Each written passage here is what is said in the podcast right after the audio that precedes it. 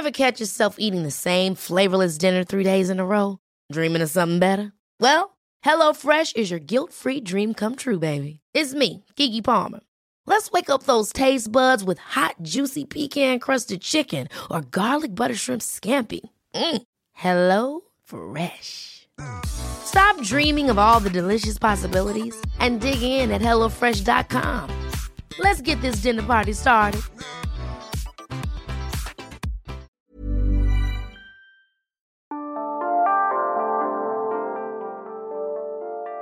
This Sunday, France goes to the polls as the French vote for their next president. The two names on the ballot paper will be a repeat of the choice they had to make in 2017.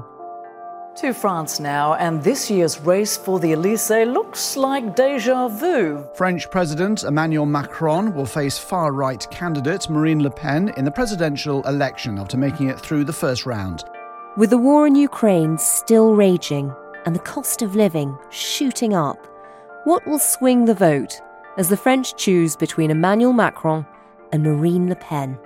You're not talking about other leaders, but just about your banker when you mentioned Russia. So, obviously, when uh, there are brave decisions to make, neither you nor your representatives are uh, in attendance. You know fully well that I am a completely free woman.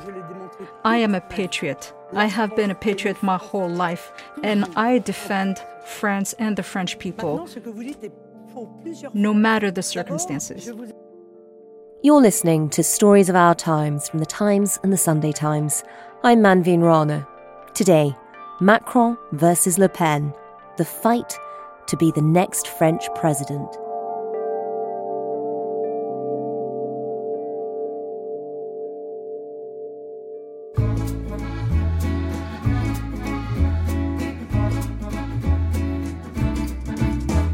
Across the channel, voters are preparing to pick a president, a decision that could change not only the future of France, but also the future of Europe. The two candidates battling for the top job are the current president, the centrist Emmanuel Macron, and his far right challenger, the head of the National Rally Party, formerly known as the National Front, Marine Le Pen. She's famed for her anti immigration anti EU agenda, although she's worked hard in this election to soften her image. Even five years ago, if you went out and interviewed people, a lot of people who said they wanted to vote for Marine Le Pen, they wouldn't give you their names. I mean, they would give you their first names or their ages, but they'd always be slightly worried about giving you their full names. Now it's no problem.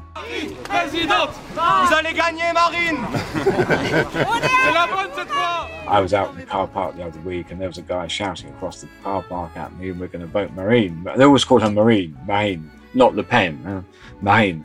Our guide today to Gallic voting intentions is my colleague. Adam Sage, I'm the Times Paris correspondent. I'm talking to you from Paris. I've been here for more than 20 years. I've covered how many presidential elections have I covered? More than I dare to recall, really, but this has got to be my fifth or sixth presidential election.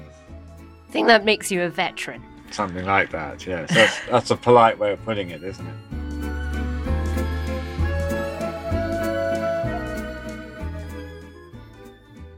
Adam, as France prepares to go to the polls this weekend, voters had one last big opportunity to, to hear the candidates come up against each other. On Wednesday night, there was the big televised debate between the two final candidates. Tell us how it went. Describe the scene for us. Well, I guess that going into the debate last night, both of them had their own little challenges to meet.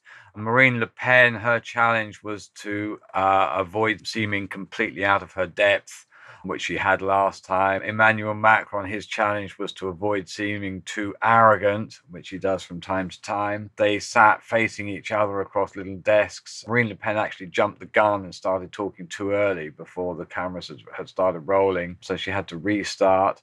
But on the whole, she more or less managed to avoid uh, sinking completely. I wouldn't say that she was brilliant, but she was better than last time. Emmanuel Macron was clearly telling himself throughout the debate, I mustn't appear arrogant, I mustn't appear arrogant. But he did really. As the debate went on, the expression on his face just uh, seemed to say why am I debating with this inferior being? Give me someone of my level, really. and how does that play out with the, the French voters? Difficult to know, really. I mean, on the whole, I saw someone on Twitter saying that it was a choice between vanity and incompetence. And my guess is that most French voters will probably plump for vanity, really. What were the big issues that were being discussed? What were the, the big clashes about? Well, there were a series of clashes. They started on the cost of living. My proposition is to sustainably reduce those taxes, not via checks, vouchers, or rationing. Reduce VAT on all energy prices. When Marine Le Pen was rolling out her plan to cut VAT on fuel and on foodstuffs, and Emmanuel Macron laid into her and saying that would have no no impact at all your measure would be beneficial to uh, supermarket chains, not to the consumers. Plus, it's unfair. Why? Because you and I, we don't need to pay 0% VAT on this. We want the people who are really in a tight spot, who really can't pay for their weekly shop, can get some money. He then really went on the attack, and I think that was perhaps a surprise for Marine Le Pen and a surprise for um, people watching the debate. He attacked her over her positions on Russia. You are, in fact, in uh, Russia's grip. In 2015, you, madam, uh, had took out a loan with the first uh, Czech uh, Russian bank, which is close to the authorities. She's a long-standing supporter of, of President Putin. He really went for her over that, notably over the fact that to fund her political movement, she took out a loan with a Russian bank that's linked to the Kremlin. He said that effectively, when she talked to Russia, she was talking to her banker. He went for her as well over her immigration policies and also over her policies on Islam. I believe in banning hijab in public areas. I cannot state this any clearer. I do believe that headscarves, hijab, is a uniform that is imposed on women by Islamists. Even if you are elected, which I, I don't wish to see, you will still have to abide by the Constitution. And according to the Constitution, we have to abide by secular society. If you apply this ban in the suburbs, then you are just going to create civil war. We really saw a very, very offensive President Macron last night no doubt concluding, I mean, I think it was a kind of Napoleonic strategy. Attack is the best means of defense. And I think Macron did exactly that last night. He chose where he wanted the battlegrounds to be and he went on the attack.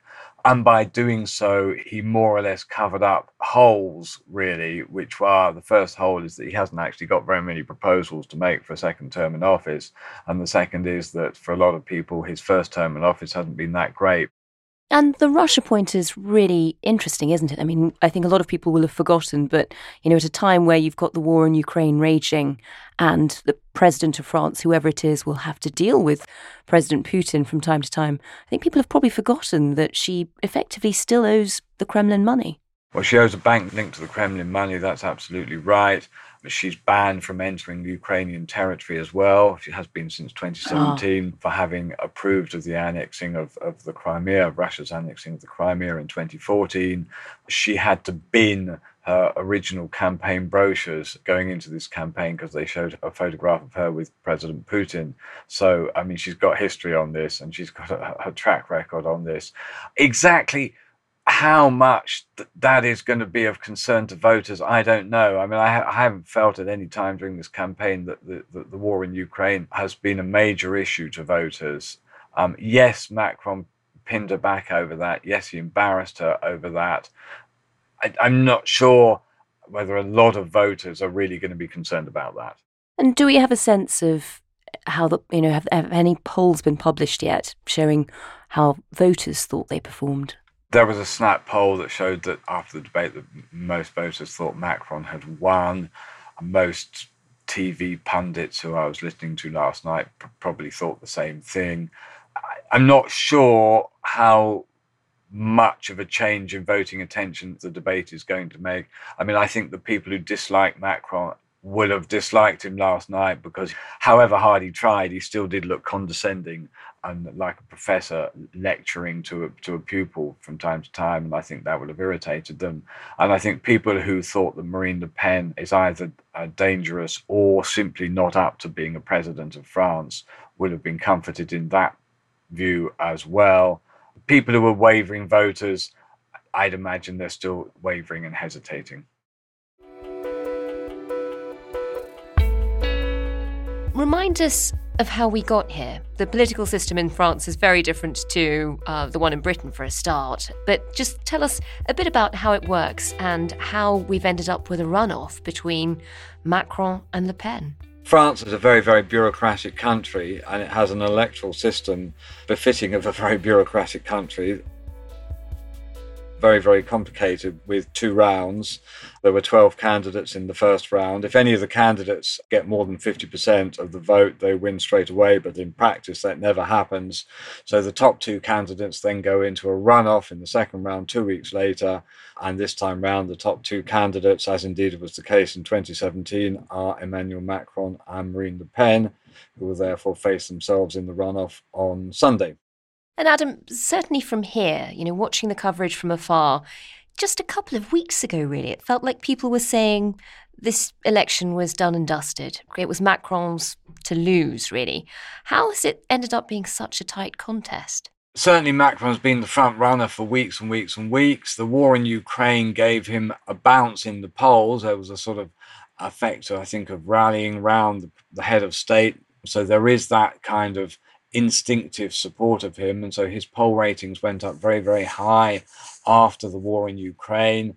A lot of people thought they would stay at that level. They didn't. They fell back down again to roughly what they were before the war in Ukraine. And I think, plus the fact that towards the end of the race, a lot of people who don't like Macron came to see Marine Le Pen as as the only person who could beat him, and therefore they were hesitating before. They didn't know what to do, and so they switched their support to Marine Le Pen at the, at the last moment. So Macron came down, Marine Le Pen came up, and that's how it ended up into a close race, really. And as you said, this is exactly what happened in 2017 in terms of the people going into the final round. How similar is it this time round? Well, it's the same people, more or less the same policies, not exactly. So there are obvious similarities. And there are also differences. In 2017, Emmanuel Macron was a new man. He'd come from nowhere. Three years before he became president, almost nobody had heard of him in France. I mean, if you walked around the streets around me and said Emmanuel Macron in 2014, that you would have just got a, a Gallic shrug, really.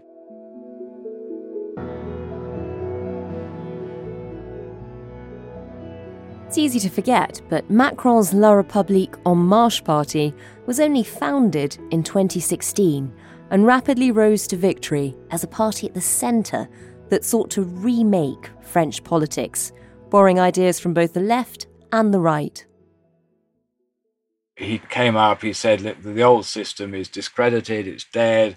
I'm the man who's going to uh, renew politics, and I mean, I'm going to bring you a new world. That was his expression there was a lot of curiosity around about him, a lot of hopes invested in him. And when we got through to the second round of the election five years ago, really you had Marine Le Pen and her supporters backed into one corner and the whole of the rest of France supporting Emmanuel Macron as this new president who was going to lead them into the new world, which ended up as an absolutely massive victory for him. that's not the case now. He's not a new man anymore. He said he was going to brush aside the establishment and bring France into a new era. Five years later, he is the establishment. The French, of course, they never like their heads of state. They always complain about them, but they probably complain about him a bit more because there are the disappointed hopes. He's turned into a fairly orthodox, I mean, in my opinion, pretty competent, but a fairly orthodox French president. So that feeling that you got five years ago that everyone was going to support him, bar Marine Le Pen supporters themselves, no longer exists. People are hesitating. A lot of people might not go to vote. How would you judge how he's done up until now? Not bad. He hasn't been the new French president that people expected. He's been pretty orthodox. He's pro European, moderately pro business, but when push comes to shove, in favor of a kind of Louis XIV Sun King type, very centralized, very powerful state but more efficient than most presidents, more competent. I mean, he's brought in labor reforms and he has significantly increased the number of people in apprenticeships, which was a big issue in France. And those have had an impact. France had a huge unemployment problem for years and years and years. I mean, the un- unemployment rate has gone down to just over 7%. So that is certainly an achievement. His handling of the health crisis, it may be controversial, but he didn't waver. He had a policy that he pretty much followed from the beginning to the end of the health crisis.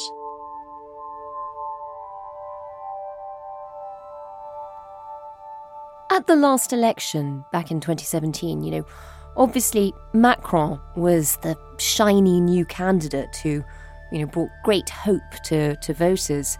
This time, he's obviously the incumbent who's presided over a series of crises. Marine Le Pen, in the meantime, appears to have spent the last five years really working on her image. Marine Le Pen started many, many years ago to get away from the very, very toxic environment that was the, her National Front Party. She's changed the name since then to the National Rally. And when she took over the party a decade ago, she's she moved it away, at least in style and probably in substance as well, from that very, very extremist area. She's continued since then, softening her language, her policies to an extent as well. And so she really is more acceptable now to a lot of voters than she was five years ago and much more acceptable than her father was 10 years mm. ago. And Adam, that's really interesting because here in Britain, immigration is often seen as sort of a red meat issue when it comes to an election. You know, it is something that people will use as part of their pledges, as part of the propaganda leading into an election. Marine Le Pen, who you would have thought would have relied a lot on anti immigration talk, doesn't seem to have mentioned it much so far. I think there are two reasons for that, really. One is she quite rightly assessed that everyone knows her policy on immigration. Everyone knows that her policy is to reduce legal and illegal immigration. She was also, I think, benefited from the fact that there was another candidate who's now been eliminated called Eric Zemmour. He was more extreme than Marine Le Pen, noticeably more eh, extreme. And it sort of made her automatically look more moderate and more acceptable and meant that she didn't really have to go on about immigration because A, everyone knows what her policy is on immigration, and B, he was doing it anyway. At one point, she was concerned that Zemmour was going to sort of split her, take her voters. In the end, he, he was a good thing for her because he made her look quite acceptable. And I mean, personally, uh, after listening to Zemmour and then listening to Marine Le Pen, you think, oh, she's quite nice, actually. You know? That's amazing. That so rarely happens. Rather than splitting the vote, she's drawn more people to her. She's become the, the acceptable face of that part of the spectrum. Yes, yes. I think for a lot of people, she has really, and she's played it quite cleverly as well. With the prices of gas, electricity, and fuel, nobody dares to be ironic anymore. As president, I will decrease the VAT on all energy products from 20 to 5.5%. Very early on, she identified the cost of living as the key issue. I mean, way back in hmm. September, mm. really, when electricity and, and gas prices were starting to go up, and they've gone up much more since then, obviously. But I mean, she identified that very, very early on. She's hit hard on it. That proved to be the right thing to do, electorally speaking.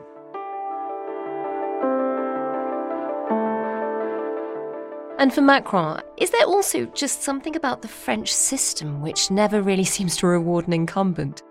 It's very, very difficult to get re elected in France. On the one hand, they put their leaders on pedestals and make them all powerful figures like the Sun mm-hmm. King in the 17th century and expect them to run the whole country themselves.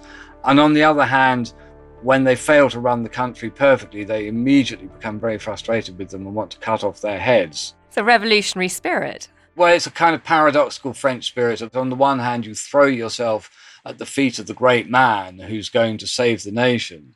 And on the other hand, when the great man who's going to save the nation just turns out to be an ordinary mortal, you cut off his head. I mean, I say his because in France it's never a woman. We've never had a woman as a head of state. Good point. They began electing presidents in 1965, and since then only two have been re elected. And both had lost midterm elections before. And in France, when a president loses midterm elections, they have very, very little power, which meant that in both occasions they were effectively able to come into the following presidential election saying it's not my fault because I'm not running the country anymore. essentially no president has won two major national elections on the trot ever. But the odds clearly aren't, aren't in his favour on, on that score.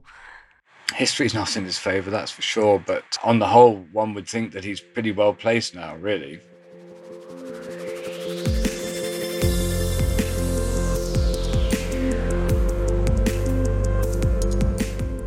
Coming up, what will swing the vote in this election? And if Marine Le Pen wins, what might that mean for the rest of Europe? That's after a quick message from a colleague. I'm Matthew Campbell, Foreign Features Editor at the Sunday Times. I've always had a hunger for news, finding out things about parts of the world away from the beaten track. We can only do this thanks to the subscribers of the Times and Sunday Times. Subscribe today by visiting thetimes.co.uk forward slash stories of our times.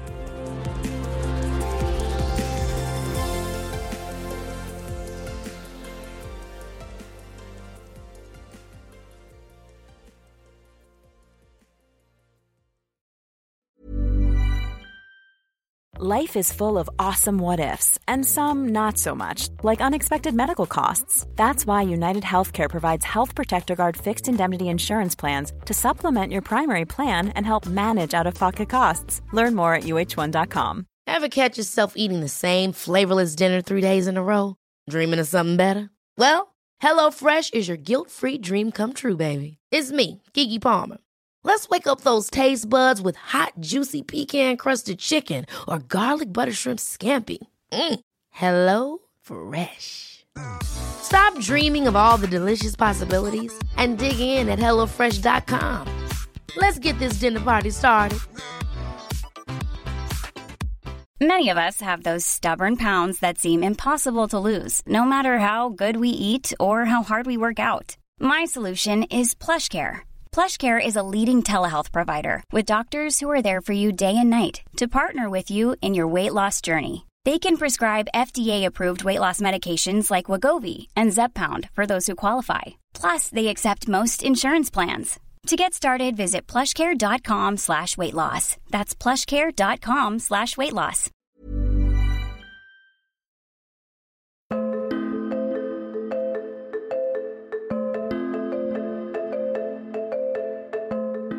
Adam, I know you've been travelling around the country quite a lot, trying to get a sense of what people are, are thinking in the run up to the election. Describe the scene, paint a picture for us of, of what you found there. I could say France is divided. That's a fairly meaningless comment because France has been divided since about the sixth century, really. It's always divided. What strikes me this time is that the, the division is, seems to me to be very wide there seems to be very, very few bridges across that division and very little comprehension across that division. And if I travel around Paris or Lyon or Bordeaux or any other cities and talk to people, I mean, people who work for big companies who hold their meetings in English or that kind of international English that everyone speaks now, people who are going to watch Netflix, go on holiday outside France. You're going to hear a lot of good things about President Macron. He's been a good president. He's done the job well. He handled the health crisis well. He handles the, himself well on the international stage. He looks the part. And then if you travel away out into the provinces, I mean, I was out in Dreux, which is a mid-sized provincial town the other day, meeting a, care home assistant and pensioners, you'll hear really a, a, very, very high level of hatred for President Macron. I mean, I think hatred is the word. He's arrogant. Uh, he doesn't understand the people. He's the president of the rich. He's only interested in supporting the small little clique of people who are around him. Handling of the health crisis was an affront to democracy and to liberty. Uh, he's violent, he's anti democratic. It's really very, very striking just what a gulf there is. Um, essentially, there's been a left right divide in France. I suppose you could say, going back to the revolution, I mean, it goes back to pro aristocracy or anti aristocracy, really, in 1789. And that has gone on through the centuries and through the decades. It, that's no longer the case, really. The division now is mainstream, and by mainstream, someone who feels at ease with globalization against what we call the populist camp. And the populist camp is essentially people, some people who don't like globalization. And when we're talking about globalization, we're talking about immigration, we're talking about having American films on television, we're talking about the EU, we're talking about NATO, we're talking about all those kind of different strands of, of globalization. And that is really, I would say, the dividing line in France now, probably. And in terms of NATO and the global outlook, how much will Russia and the war in Ukraine play out in this election? I mean, how will Emmanuel Macron be judged for his dealings with President Putin? I mean, it's a massive failure. He came to power saying that he was going to re establish a dialogue with Russia. Mm. He invited President Putin to a very, very lavish summit at the Palace of Versailles. He laid everything on. Despite the sweltering weather, this meeting held a touch of frost from the start. At the entrance to France's Versailles Palace, the two leaders greeted each other with brief handshakes and small, grim smiles. He then invited President Putin to his holiday house on the French Riviera. He's constantly tried to dialogue with President Putin leading up to the war. He went to see President Putin during the war. He's phoned him 17 times. I think it's safe to conclude that that policy hasn't worked. No. Do the voters, I mean, are they turning against him for issues like that? No, they're not. Ukraine has been absent from the election campaign. Seen from Britain, Emmanuel Macron is, I wouldn't say he's pro Russian, but seen from Britain, I mean, he's not quite as clearly anti Russian as perhaps uh, Boris Johnson or Joe Biden. But of course, all his main opponents, and notably Marine Le Pen, are much more pro Russian than him. So none of them have really wanted to put Ukraine onto the election agenda. Marine Le Pen has ah. been very keen to keep it off. And it hasn't been an election issue. I mean, it's been an election issue only insofar as it affects the cost of living, really. I suppose the great uncertainty ahead of Sunday, which is the second round of this presidential election, is which way the people who voted for the failed candidates in the first round will now vote. And I suppose, whilst people who voted for Eric Zemmour on the far right are probably likely to vote for Marine Le Pen now, and we do know that the, the leaders of the Socialist, the Green, and the Conservative parties have all backed Macron. It's really the 7 million voters who supported the candidate who came third Jean Luc Mélenchon from the far left, they could end up deciding who wins this election. Do we know which way they'll go? Because during his concession speech, Mélenchon urged his supporters not to vote for Le Pen. So let me say it once again Madame Le Pen should not get a single vote. Madame Le Pen should not get a single vote. Madame Le Pen should not get a single vote. But he stopped short of calling for them to support Macron. So, do we know which way they might go? I was in Marseille last week chatting to people on the terrace of a shopping centre overlooking the Mediterranean. It was very, very nice. The sun was shining. We were watching the ferries going out to Corsica. And I was very struck at just how destructured if that's a word, French politics has become in times past, as it is in Britain, people were on the left or on the right, and they were often on the left, on the right, because their parents and their grandparents and their and their great grandparents have been on the left, on the right, and that seems to have been blown out of the water by Macron's arrival in France and, and the disappearance of the traditional parties of government. I was talking to a man; he was a Jewish man who'd voted for Eric Zemmour in the first round. Now, if you vote for Eric Zemmour in the first round, as you say, you naturally expect him to vote for Marine Le Pen in the second, but he won't because really? Marine Le Pen wants to ban the stunning of animals before they are slaughtered, which effectively, in his eyes and a lot of people's eyes, the ban kosher food. So, having voted for Eric Zemmour oh. in the ah. first round, he's not going to vote for uh, Marine Le Pen in the second. He doesn't know what he's going to do. He might abstain.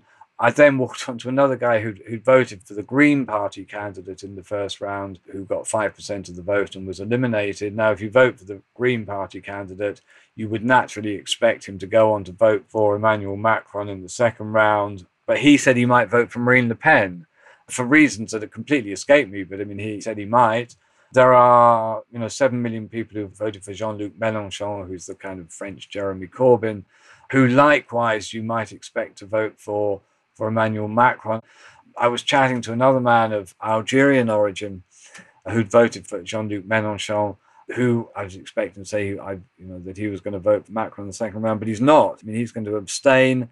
He can't vote for Marine Le Pen because she wants to ban Muslim headscarves in public, and his wife wears a veil, a headscarf, so he, he, he, couldn't vote for her. But he's not going to vote for Emmanuel Macron either because he sees Emmanuel Macron as the, as the president of the elite in Paris. So it doesn't seem to me to be any logic anymore. Voters are lost. People are all over the place. They really are. They're all over the place.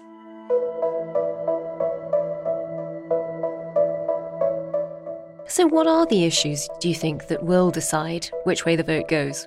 I mean, if you look at the, the, polls and if you talk to people as well, the cost of living is the number one issue the price of petrol, the price of food, the price of bread. I mean, the price of bread has gone up, the price of pasta has gone up. That is the big issue. I don't know how much that will swing it because essentially people, I think, have probably already made up their minds on the cost of living. Do they trust Emmanuel Macron as the most competent leader to, to handle the inflation that's going to come, or do they go with Marine Le Pen, who says that she's going to bring in a whole load of policies that will ease the pain of those suffering from inflation? There are a lot of wavering voters who might just decide at the end of the day on something slightly more vague, an image, an impression, Emmanuel Macron looking the part of president, perhaps, or sounding like a president. On the other hand, that you know, uh, Marine Le Pen has made great efforts to show that she is capable of doing the job as well. I think five years ago there was a lot of doubt about it. And maybe at the end of the day, a lot of people would just want to give the, the sitting president a kick up the backside and vote for Marine Le Pen. Those wavering voters, it will be kind of much more difficult to really identify any one particular issue that is going to sway them one way or the other. If Marine Le Pen wins, what would that mean for France? If she was to win, it would be a huge upset, an absolutely major upset. If she went through with her policies, it would certainly create a, a constitutional crisis if she went through with her plan to hold a referendum on immigration, on the primacy of French law as opposed to European law, a constitutional crisis because there are a lot of constitutional lawyers who say that she needs the approval of Parliament to hold such a referendum on immigration, notably, and she's not planning to seek parliamentary approval. She's just planning to put it to the people. And that could, create a, a, very, very severe constitutional crisis. I mean, some constitutional lawyers say that that would be tantamount to a coup d'etat. How would that change the EU, which she's been very critical of in the past? She said that she will hold a referendum, and the referendum will be on a whole series of issues, including establishing the primacy of French law over EU law. Now, this is effectively opting out of the EU but staying in it. There's no way that Brussels could accept that. And I don't know how that would end up. The referendum would, for instance, as well give France the right to shut its borders. At the moment, it's part of the Schengen area of free movement between countries. She said that she's going to unilaterally reduce the French contribution to the EU's budget. President Macron says that effectively she would leave the EU. I don't know whether that would happen. What she says she wants is to turn the EU into an association of of nation states, and she'd no doubt get some backing from Hungary and Poland on that issue, but very, very little backing and a lot of opposition elsewhere. So if she came to power, there would be a, a huge confrontation at the heart of the EU. Yeah. And if she wins, presumably that means France's relations with lots of other countries change fundamentally.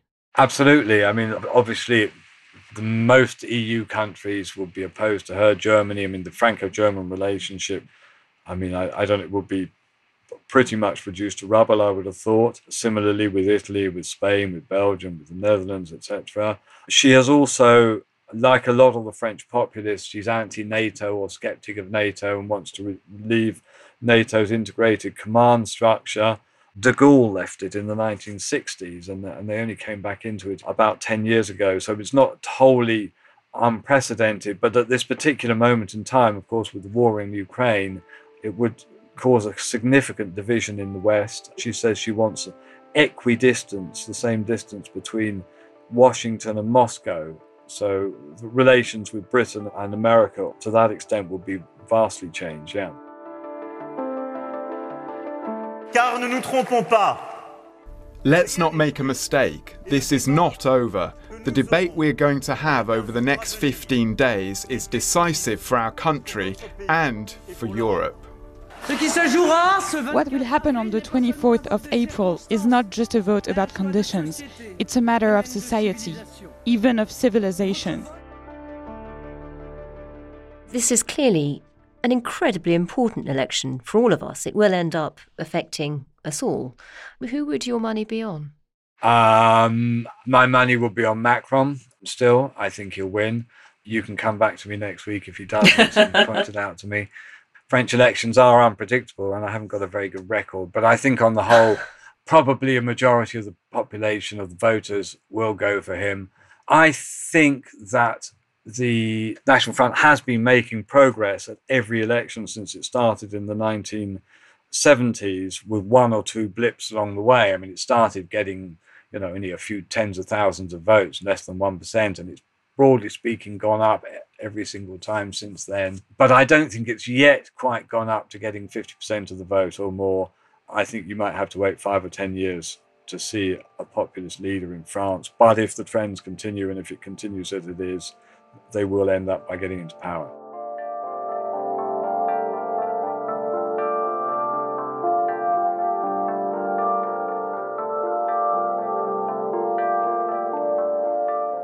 You've been listening to Stories of Our Times, a podcast brought to you thanks to the subscribers of The Times and The Sunday Times, with me, Manveen Rana, and my guest, Times Paris correspondent Adam Sage. You can read more of Adam's coverage of the French elections at thetimes.co.uk or in print. The producer today was Edward Drummond, the executive producer is Kate Ford, and sound design was by David Crackles. If you enjoyed this episode, please do leave us a review. I promise we read all of them. Thanks so much for listening. Have a lovely weekend.